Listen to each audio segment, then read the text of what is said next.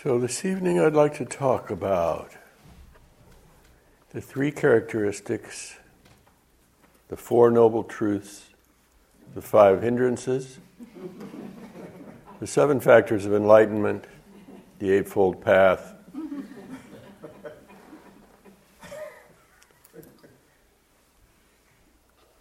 Talk by the numbers. No, I'm not going to talk about any of those things uh, directly. And in fact, uh, I'm not sure what this talks about. It's a kind of collection of things that I, I, I would like to share with you. And um, so I'm going to do that. And in, in between the sharings, you might have a question, you might have a, an addition, correction.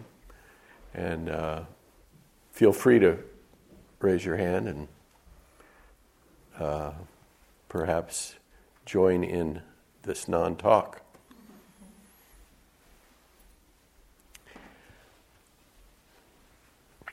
Um, one way that we can understand what we're doing or frame what we're doing here in meditation practice is exploring identity, who we are. I sometimes think the entire spiritual path can be summed up in a knock knock joke. the disciples come to the master and they say, and the master says, Who's there? And if you don't get the joke, you have to be reborn over and over again until you do get it.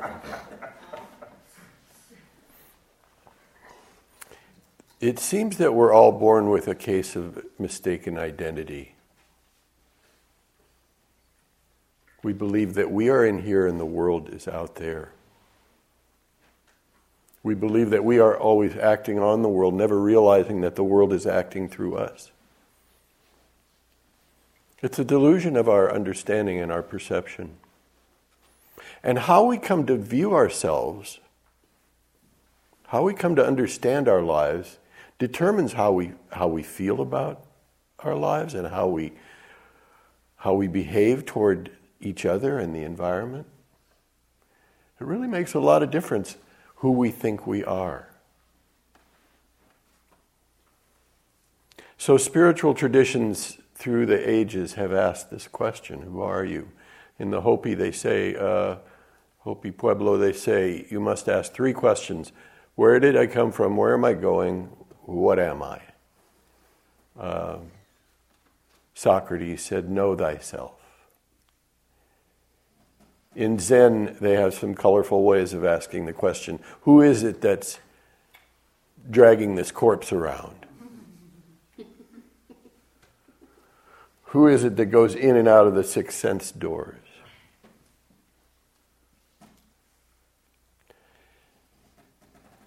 The Buddha said true happiness can only be found by eliminating the false conceit of I or self. So, a lot of what we do in, in the practice is not only quiet the mind, not only learn to bring it into the present moment. But we begin to question the ownership of our breath and our body and our thoughts and our emotions. It's a quite, quite a profound undertaking and a profound study. For some reason, we believe that we're in charge of the whole show that we, uh, in some way, created ourselves and are, uh, and are the operators of this being we created.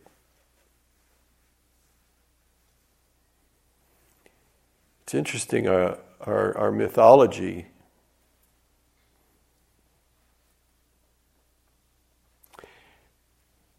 You know, we ask the question, Who am I? And, and uh, in our mythology, we have come to the understanding or the belief that each of us is an individual soul, and what this life is all about, what this incarnation is all about is saving that individual soul in some way, some kind of salvation, some kind of eternal life. It's a reflection of, the, of, of human arrogance. We've come to believe that the entire universe was made just for us. That might have held water back when we thought the sun went around the earth. But it's getting harder and harder to defend that position that the universe was made just for us. That means 200 billion galaxies. They were, that was just for our, you know, entertainment or something, you know. I'll put these up there and see if they can figure it out.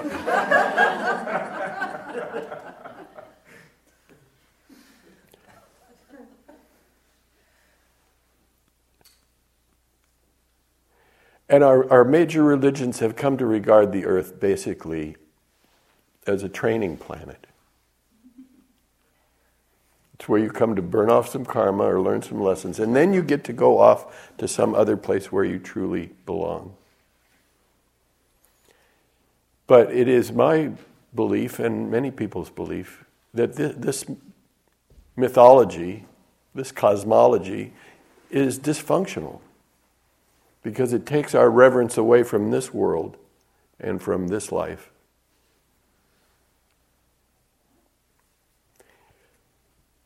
So these old stories are starting to be replaced by a new story that we are just learning. And the new story says that we are intertwined with all and everything, essentially. In physics, they call it entanglement.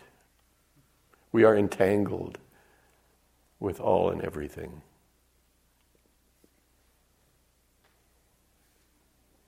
you know, you're made of stardust, right? Literally, the explosion of supernova in the early history of the universe created all the heavy elements that make up our earth, make up our bodies.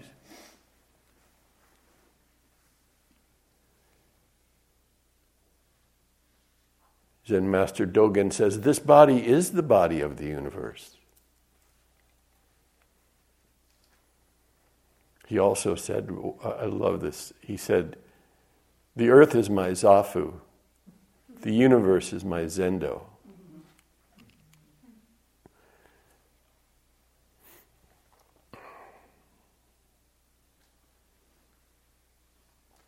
But we're getting a new story. The new story also tells us that we are related to all the life that's ever lived on this planet bound together by this elegant, spiraling double helix, these strands of miracle molecule. Every living being is grown by DNA. It's what sort of separates life from non life. And we share so much of our DNA. We share nearly 99.999% of our DNA with each other. Identical. Almost the whole thing. Our individual differences is just a little bit of uh, variation in, in the instruction manual.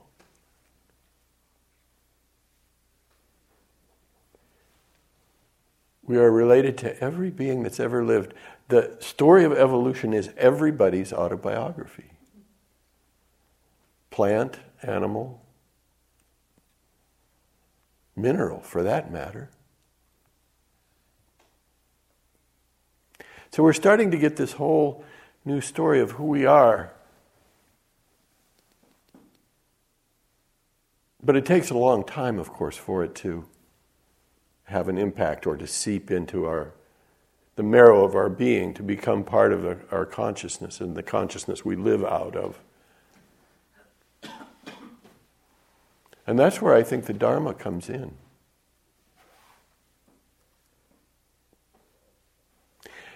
Just a little, little bit more about the sense of mistaken identity and how our culture has reached a, a, the pinnacle of individualism.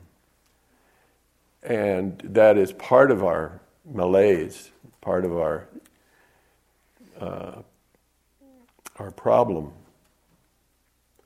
And it's, it's interesting to note that it didn't always feel this way to be somebody. But this is not necessarily the normal way to feel about being a, a person uh, alive. Famous psychologist Rollo May.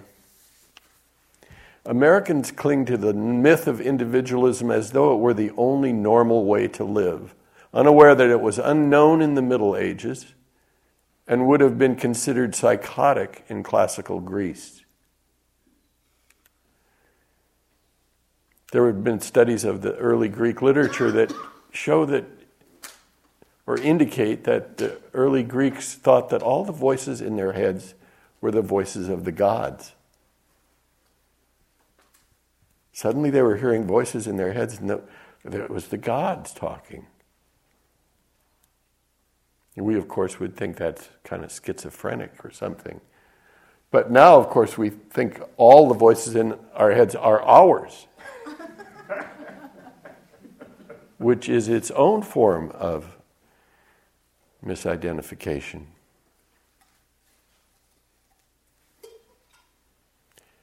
We've come to sort of an uncomfortable extreme of individualism here in the land of personalized license plates.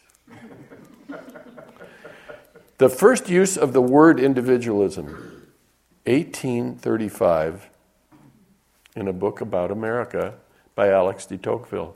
First use of the word individualism. He, he wrote The meaning of one's life for most Americans is to become one's own person, almost to give birth to oneself.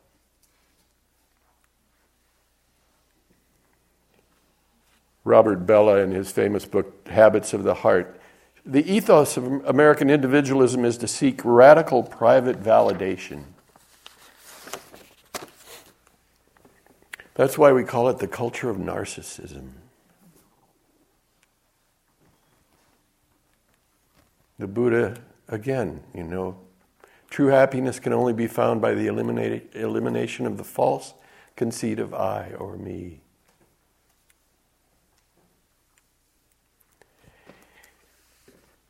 So we come to meditation and we sit down and we start to look closely at our experience and our how our senses work and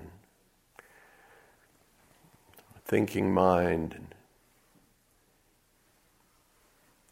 And I suggest, and, and this happens, I think, to some degree organically as well, but I suggest that you bring that question like a colon to your practice. I'm really angry. Where did that come from? Who, who owns that? Where did, where did it start? How, how come it's there now, suddenly? Th- those thoughts, where, who, who was thinking those thoughts? I'd like to get him in a back alley.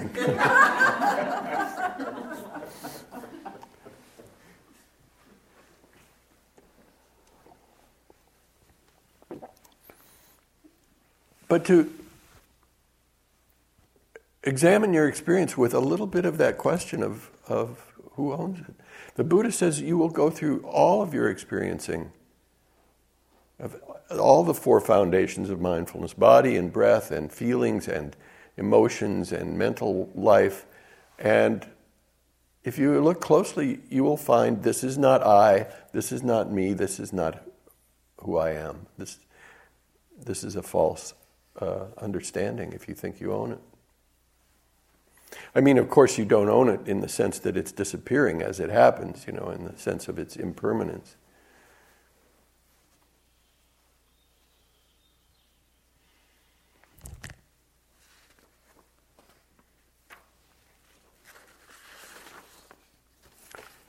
Science, our new story, our new mythology is going to be almost no doubt based on science and what it finds. And uh, science says, so the story of evolution says we're we come together as a human being, as a member of a particular species at a particular moment in this ongoing evolution of life on this planet, with particular appendages and particular senses and ways of being, and uh, we arise out of the the mixture and uh, then disappear, like uh, 99% of all the other species. And indeed, we are magnificent, but we are deeply embedded in that process, and we are not somehow, as far as we know, different from it or specially created.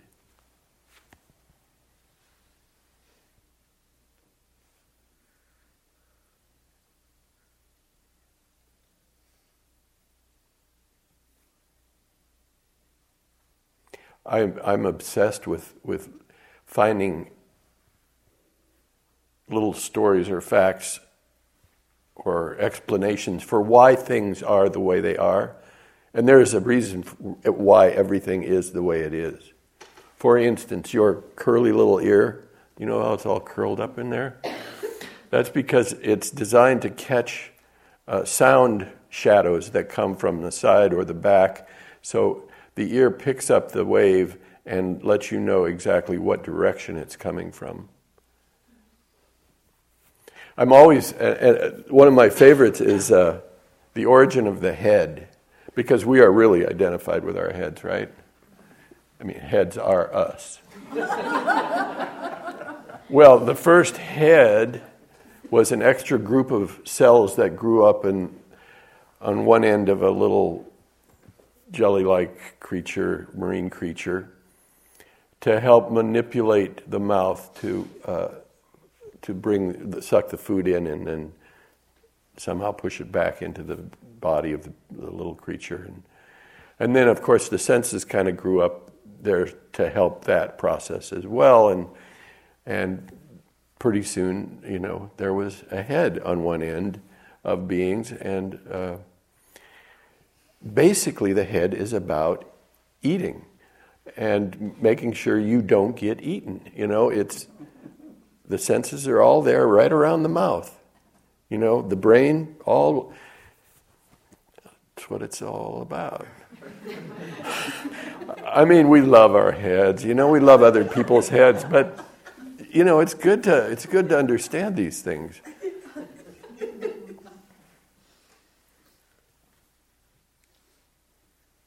Of course, there weren't any, any legs in the world or feet for the first two billion years of life because there was no land. Nobody needed feet or legs.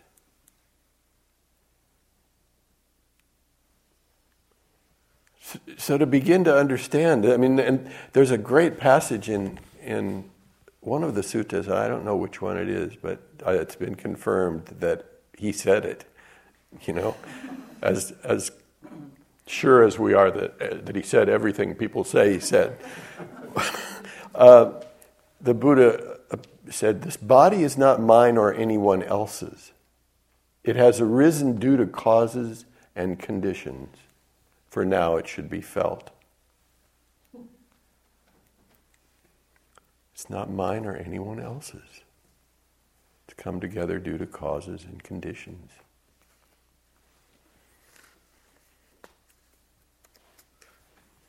And, you know, Grove was talking about thinking mind yesterday, and uh, thinking is an amazing adaptation and allows us to make symbols for things in the outside world and then share those meanings with each other and pass them on to future generations. And it's a it's a brilliant adaptation I, am not sure why, why I mentioned that, but.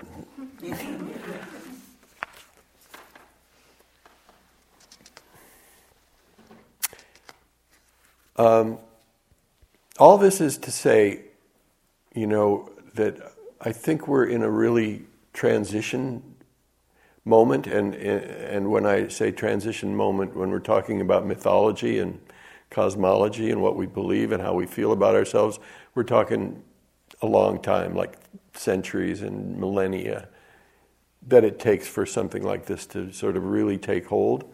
But I think that actually we are working on, on that shift.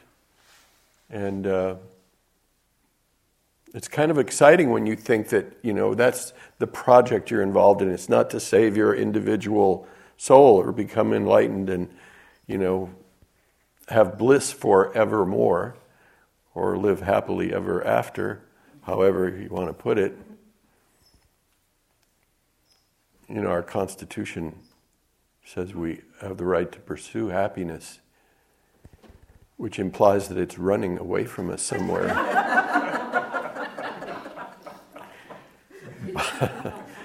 but, anyway, I, I, I, I, say all that to talk about how uh, you can frame what we're doing as a real um, big project. And we're not doing it in some way, you know.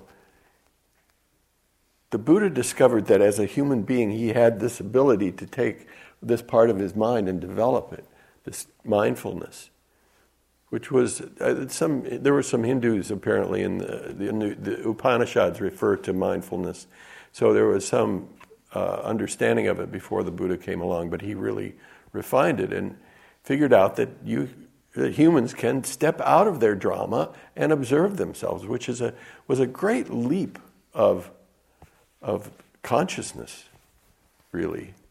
And we're just starting actually to, to experiment. We're we're part of the first group of group of people to really uh, explore this tool, this new this new uh, appendage in the evolutionary story.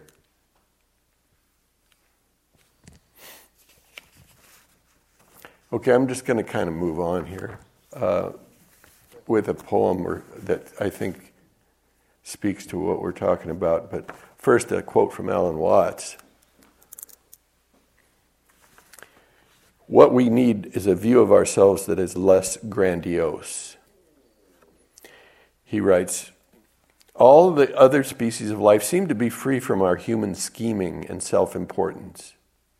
The birds and beasts indeed pursue their business of eating and breeding with the utmost devotion, but they do not pretend that it serves higher ends or that it makes a significant contribution to the progress of the world. He says, Our human projects and talents, such as the power of thought, are indeed natural marvels but so are the immense beaks of the toucans, and the fabulous tails of the birds of paradise, the towering necks of the giraffes, and the polychromed posteriors of the baboons. And when we can view our talents as just one among many of nature's wonders, then our self importance dissolves in laughter. Furthermore, we will begin to see that we have become too cunning and practical for our own good. And for this very reason, we are in need of a new philosophy which, like nature, has no purpose or consequence other than itself.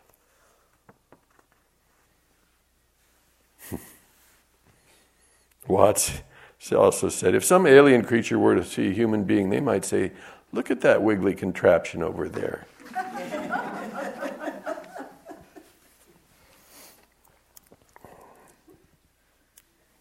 I want to just say a little more about our relatedness to all the other life because we are sitting out there in the field whenever we deem the weather to be nice enough for us. you know that we that I get ribbed, he too, uh, for you know we're going out on a nature retreat and then you know we spend most of our time up here. They're afraid of a little chill wind. Uh, But uh, I'm always fascinated when uh, I, I read this whole paper about DNA. You know, you see it the, all the time in science news and stuff. But our DNA is about 99.999% identical to everybody else's. That includes the Dalai Lama and, you know, Rush Limbaugh. Rush Limbaugh's, right. It gets worse. Uh, we share, uh, as you probably know, over 98% with the great apes, nearly 90% with mice. That's because most of the instructions for building and maintaining you are instructions for building a basic mammal with a digestive system and a nervous system and a you know sensory system and a metabolistic system and uh, that takes a lot of information volumes and volumes and volumes worth of information so 90% we share of, of that with mice nearly 70% with worms Worms actually invented the spine. The, they were the first vertebrates. Oh, this is another fun thing that I love. The fact that nature keeps using the same floor plan. If you look at other creatures, almost all of them have a head on one end and a tailpipe on the other, little appendages somewhere along the elongated body that move it, that have, are in charge of the mobility. Mostly the senses are up around the head. It's pretty, uh, uh, insects have it, you know, it's like the design was basic and it worked and nature kept it. Anyway, we're, we're going on. Uh, we share nearly 50% of our DNA with yeast.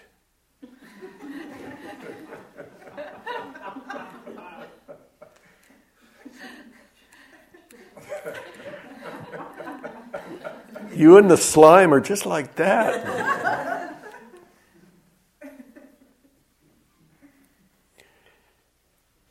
the more we can sense ourselves as part of the web of life, the better off we're going to be. I mean, you look outside right now and you see the green, and you know, you know that the sun, the, the, the plant kingdom is eating the sun, eating the energy of the sun transforming it, and then we eat it, or we eat other beings that eat it.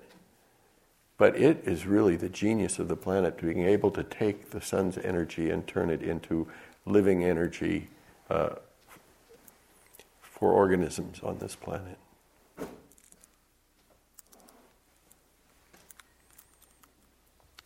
But there's a little bit of all the past of life in us. Uh, last, uh, last two nights ago, remember I told you about the three brains.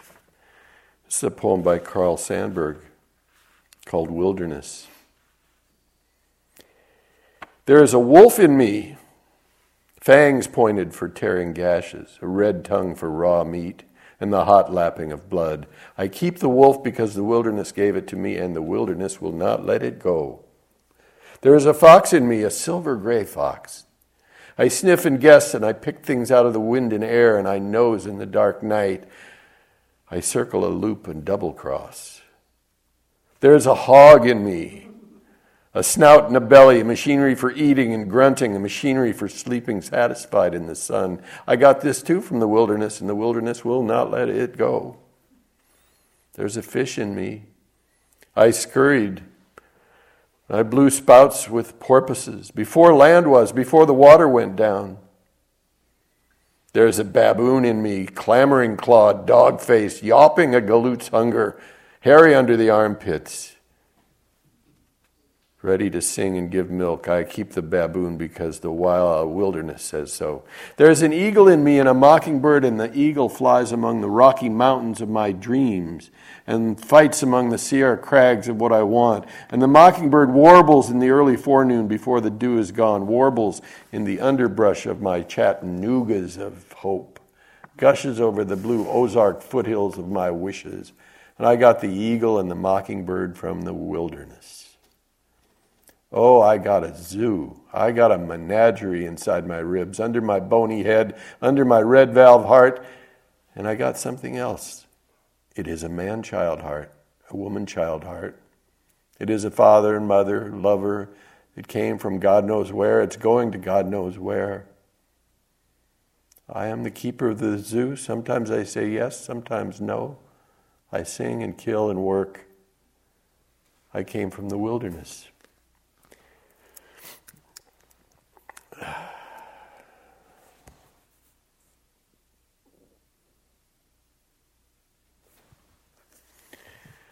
So that's part one.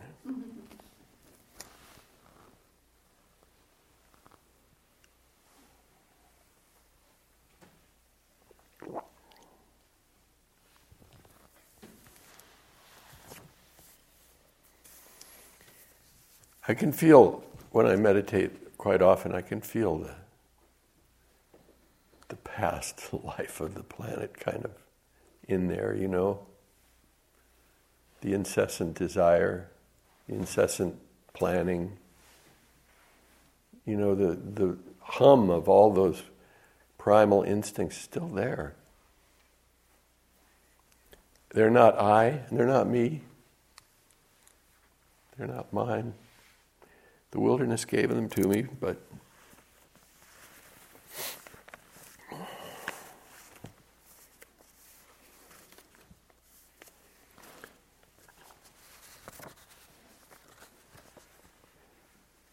I'm going to get to a, a, little piece written by Mark Twain about evolution here in a second, but oh, yeah, I'll just go right to it.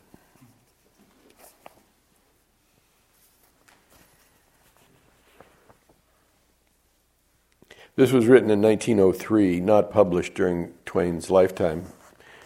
Like many of his so called dark writing, uh, it was too radical. Uh, he would have been lynched probably when it, some of his critiques of Christianity were just, you know, way over the top for his time. But anyway, he wrote this about the wild debate that was going on about evolution. And uh, he called it, Was the World Made for Man? He says, I seem to be the only scientist and theologian still remaining to be heard from on this important matter of whether the world was made for man or not. I feel it is time for me to speak. And I stand almost with the others. They believe the world was made for man. I believe likely the world was made for man. According to the latest figures, it took 99,968,000 years to prepare the world for man. Impatient as the Creator doubtless was to see him and admire him. But a large enterprise like this has to be conducted warily, painstakingly, logically. It was foreseen that man, once he arrived, would have to have the oyster. Therefore, the first preparation was made for the oyster. Very well. You cannot make an oyster out of whole cloth. You must make the oyster's ancestor first. This is not done in a day. You must make a vast variety of invertebrates to start with trilobites, jebusites, that sort of critter. Put them to soak in a primary sea and wait and see what will happen. Some will be a disappointment. They will die out and become extinct in the course of the 19 million years covered by the experiment. But all's not lost, for the Amalekites will develop gradually into Encrinites in one thing and another as the mighty ages creep on and the Archean and Cambrian periods pile their lofty crags in the primordial seas. And at last, the first stage in the preparation of the world for man stands completed. The oyster is done. Now, an oyster has hardly any more reasoning power than a scientist has, and so it is reasonably certain that this one jumped to the conclusion that the 19 million years was a preparation for him. But that would be just like an oyster, which is the most conceited animal there is, except for man, of course. Anyway, this oyster could not know at that early date that he was only an incident in a scheme and there was more to the scheme yet.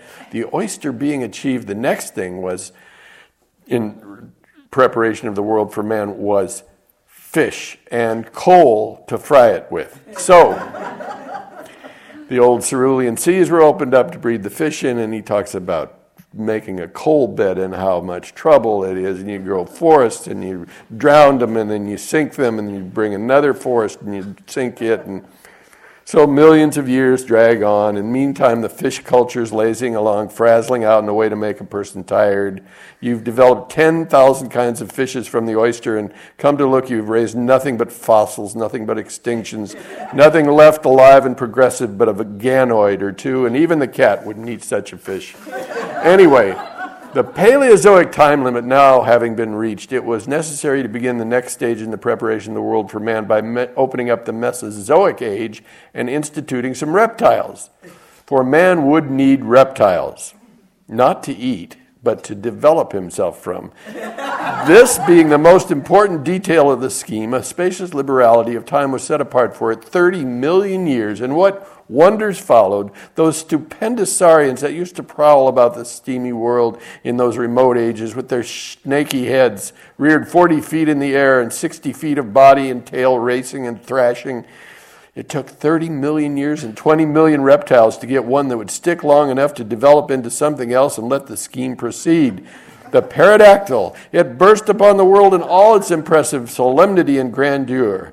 It may be the pterodactyl thought the 30 million years had been intended as a preparation for himself, for there was nothing too foolish for a pterodactyl to imagine, but he was in error. The preparation was for man. For this time, from this time onward, for nearly another 30 million years, the preparation moved briskly. From the pterodactyl was developed the bird, from the bird, the kangaroo, from the kangaroo, the other marsupials. From these, the mastodon, the giant sloth, the Irish elk, and all that crowd you make useful and instructive fossils out of. Then came the first great ice sheet and they all retreated before it, crossed over the bridge at Bering Strait, and wandered around o- over Europe and Asia, and then they died.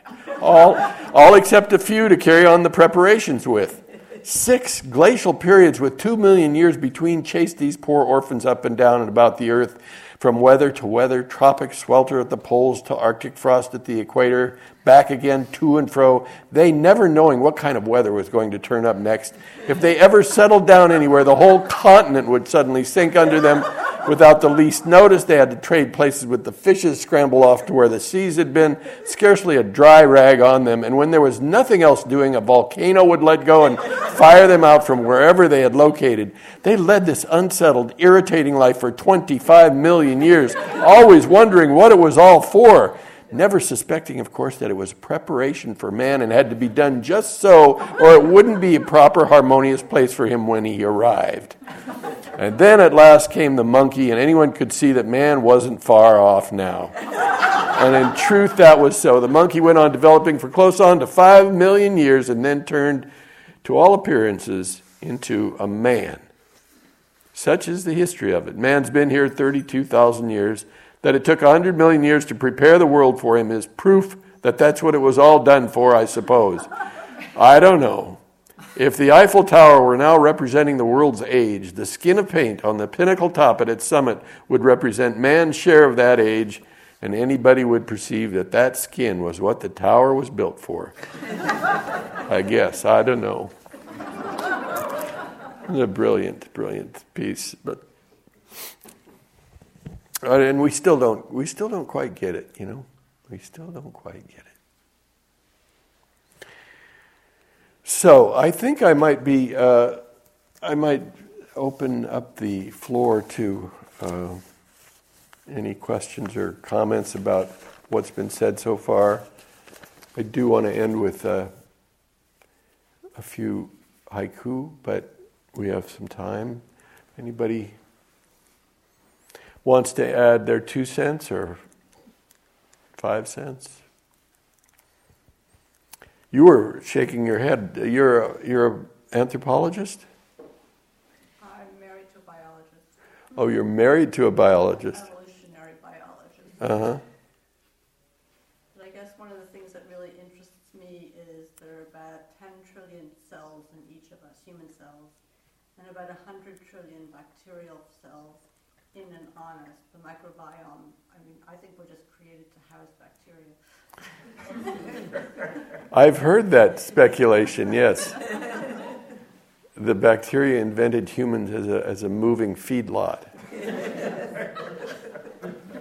well, Lynn Margulis, the famous uh, molecular biologist, said, uh, apropos of the Dharma, our concept of the individual is purely arbitrary. Each of us is a walking ecosystem. Mm-hmm. True. And they were here first, those little single celled beings. They now, the, the, I don't know if your husband does, but the scientists now talk about Luca. They've, na- they've given a name to the first being.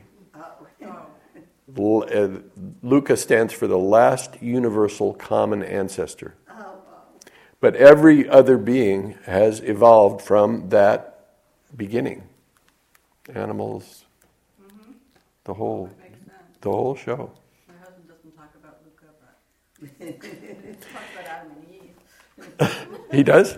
Well, you know, the mother of all civilization, of all people, you can find it through the um, mitochondrial DNA. Oh, Eve, yeah, right. Um, what about Lucy? Well, Lucy um, wasn't human. Wasn't human. Was not a was not a Homo Uh-huh.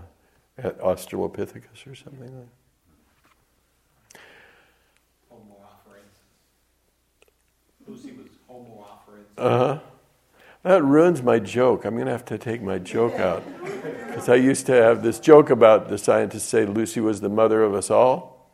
So we can presume the father of us all was Ricky. You know, but it do, if it wasn't uh, in, our in our line of descent, It's in our, well, it may have been in our line, or it may just be a branch off the tree.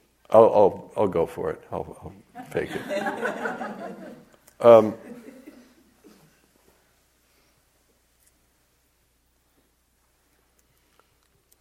are you a, a scientist? Yeah, I'm trained as an evolutionary biologist. Uh huh. Did I get anything wrong? Nobody knows anymore. Mm-hmm. What is, see, I think it's so interesting. What is the spiritual message of this story? First of all, this story is as miraculous as any, by any story ever dreamed up by any, anybody, anywhere, right? I mean, it's as kind of, kind of miraculous, like parting of the Red Sea kind of miraculous, you know, it's, uh, what, who is it? Uh, E.O. Wilson, the famous biologist, says to imagine that a human being could emerge through random chance in the universe would be like imagining a hurricane blowing through a junkyard and creating a 747. that uh, implying that there's something going on here that is we none of us know have a clue about, you know. I, you know, if you talk to an evolutionary biologist, they'll say the object of each cell is to reproduce. And whatever it takes to reproduce and spread its genes is all it really wants. The interesting thing to me, after a lifetime of studying this, is seeing the sudden politicization of uh, this branch of biology. The recent work where the people were able to predict the exact genome of a child using sputum from and some blood from the mother. I may have read about it. And it took less. I actually kept track of it. It took less than a week before a columnist in the New York Times was decrying it as rebirth of eugenics and how we should stop this.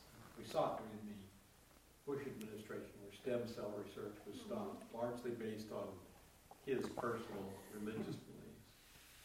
But the whole idea that if we learn about genetics, we are automatically going to use genetics in some sort of Evil, right? evil Yeah, way. yeah, I guess, I don't yeah. know. Frankenstein.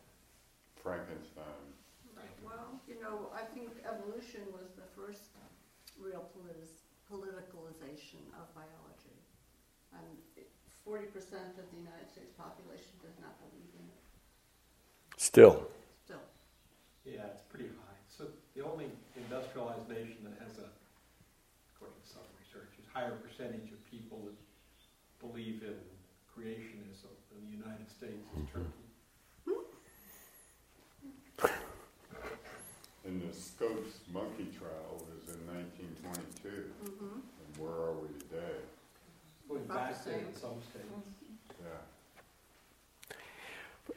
I'd like to go, go back just for a minute to, to the spiritual message of, of evolution. Uh, I think that it really tells, tells us um, the same thing the Buddha was saying you know, this is not I, this is not mine, this is not myself.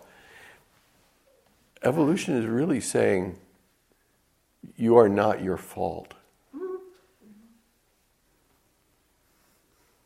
That you're born as a member of a particular species at a particular moment, and your shape and your nervous system and every just about everything about you, eh, and uh, is is pretty much set by this body you're born into and this time you're born into. And I mean, I'm not saying that you know there's no hope, but I am kind of saying that.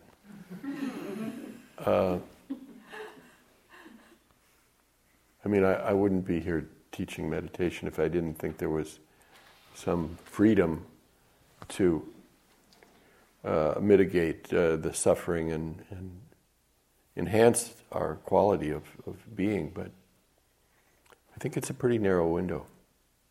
It's not all genetics. No, it's not all genetics at all, no. And I think a lot is you are when you are alive. I mean, if I'd have been born 30 years earlier, I would never would have heard of the Buddha. I just happened to be in a particular generation where this was happening, and I had the means and the leisure, and I could go. You know, so much of how we are and who we are and what we do is determined by the circumstances and the context in which we act.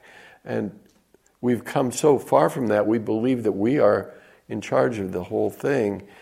It's an onerous burden to think that you are totally, you know, in control of your destiny.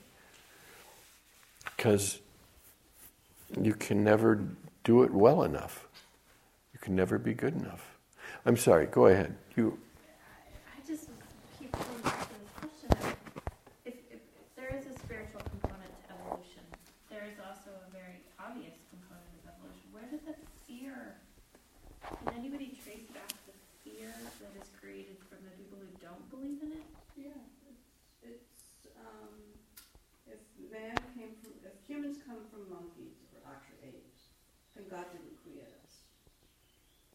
But that's such a leap. Why couldn't God create the monk? I mean, I just don't understand where the fear, wait, there's gotta be, I don't know. Because he, because he was busy creating the oyster, you know. Obviously. Actually, Luca. Luca, right? Um, I I think the question of evolution and its spiritual trace, um, it gives me sort of a a pause a little bit around ethics, because if it takes blame off of us, then it also seems to alleviate a will or um, a drive to intervene and to do something um, that would eliminate inequality, stop global warming, these sorts of things. And so um, I know that this has come up before in other retreats that I've been on with Buddhism in general, that if you sort of detach, how can you also stay um, engaged and dedicated to ending suffering? So could you say more about that? Yeah, I think that it doesn't, one doesn't, they aren't uh, mutually uh, exclusive or, or contradictory. That you can work to alleviate suffering no matter what. Uh, no matter what the program of evolution is, uh, I think it, it's. Yeah, I think they're perfectly compatible. I don't. I don't. Well, like maybe I could say so. You know, some people understood evolution during eugenics to be survival of the fittest, and so Right. therefore all inequality that existed at that time was a wasn't a production of human systems, but was indeed a sort of reflection of a natural hierarchy that should exist, and so therefore people can die off because Mm-hmm. um, you know their poverty is a sign of their lack of fitness, and Mhm. so um, you know that that term Yeah, I hear what you. Yeah. carries um, with evolution so carefully that I wonder how we can disarticulate that into like really articulate evolution in terms of ethics instead of survival of the fittest. Mm-hmm. Actually, Darwin didn't say red in tooth and claw. And Right. secondly, the Puritans believed about the same predestination. That was from the 19th century when evolution was in the air, and it wasn't really so much social Darwinism as biological Spencerism. That the survival of the fittest was applied to human societies by Spencer and others before Origin of the Species came out, and so it's a misapplication. And that biological evolution is often very subtle, not the red and tooth and claw, but a new digestive enzyme or a new protective coloring or something like mm-hmm. that. Anyway, I think I think we're going to get too uh, lost in in thinking. uh, I, I do want to address your question though, because I think it's a it's an important one, and it it very well could be that the the as Thich Nhat Hanh says, the next Buddha will be a sangha. That it very well may be that it is in the taking care of ourselves as a group uh, will alleviate the suffering. That it isn't about uh, just about you know survival of the fittest, or and and also it feels good. I mean, beings like to do things that feel good, and if if it feels good to take care of somebody or love somebody, uh, it's it's it's a positive thing. We might want to take that all the way up to that image you gave us of the ecosphere. You mentioned Lynn Margulis, and she Yeah. worked with James Lovelock on the Gaia hypothesis. Yeah, yeah, yeah. That the whole Earth is like a super self-regulating organism. Yes. And so it's interesting. I don't know what to say, but you can take it very literally, or very spiritually, hmm or just as a metaphor. Yeah, and when we're sitting out there, sometimes it feels like it, the whole the whole environment is breathing along with you. You know.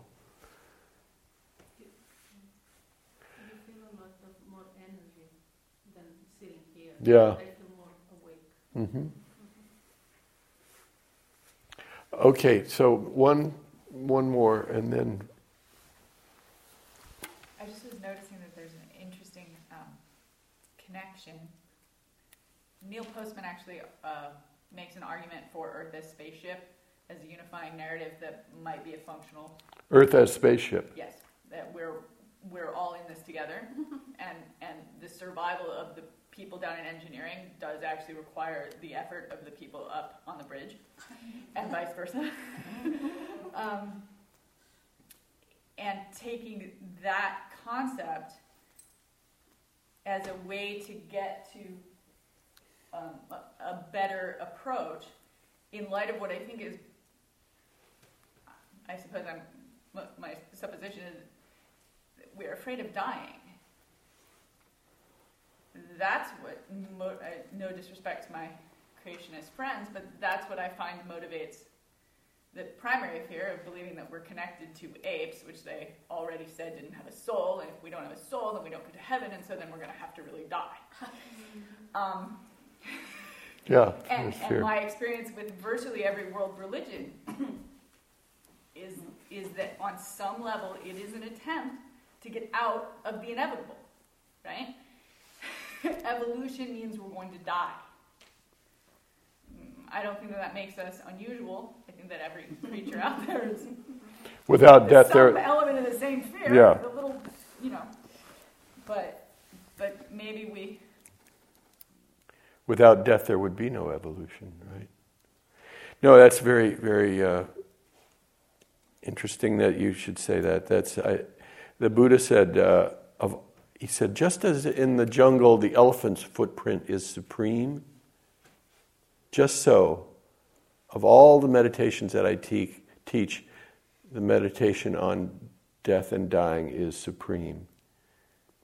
Uh, he considered it very important to think about the fact that you're not going to be here long. And uh, to practice hard so that you could realize the truth, because you're in this human form, this precious human form. Anyway, uh, what a smart group of uh, yogis we got here. It's too bad we told them to stop thinking, huh? We need to tell them again. Yeah, that's right. Yeah, I know. I know. I I think uh, I stirred things up here, but um, what to do? Let me uh, offer you some haiku to close it out, because haiku is really, you know, just a few words stating some profound truth. A few poems by Kobayashi Isa, who was uh, a Japanese haiku poet. He lived uh, in the 1800s, had a very tragic life. Children died, house burned down. But was a wonderful poet about nature and uh, is revered in Japan. Often wrote his haiku poems about other species of life or sometimes two other species of life. So, a few haiku from Kobayashi Isa. Don't worry, spiders. I keep house casually.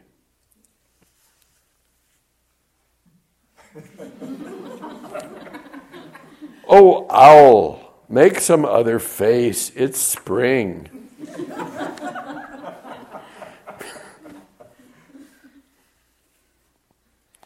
On how to sing, the Frog School and Skylark School are arguing.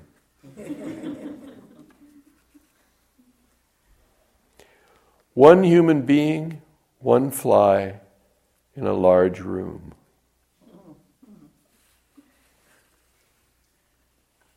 Where there are flies, you'll find. No, I'm sorry. Where there are humans, you'll find flies and Buddhas. Even among the insects, some can sing, some can't.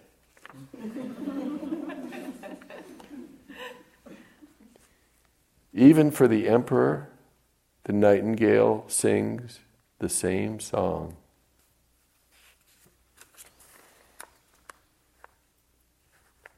Out from the darkness, back into the darkness, the affairs of the cat. Okay, three more. Mosquito at my ear. Does it think I'm deaf?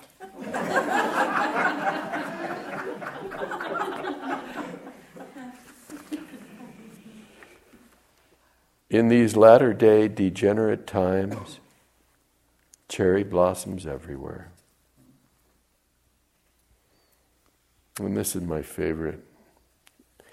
This world of ours, walking on the roof of hell, gazing at flowers.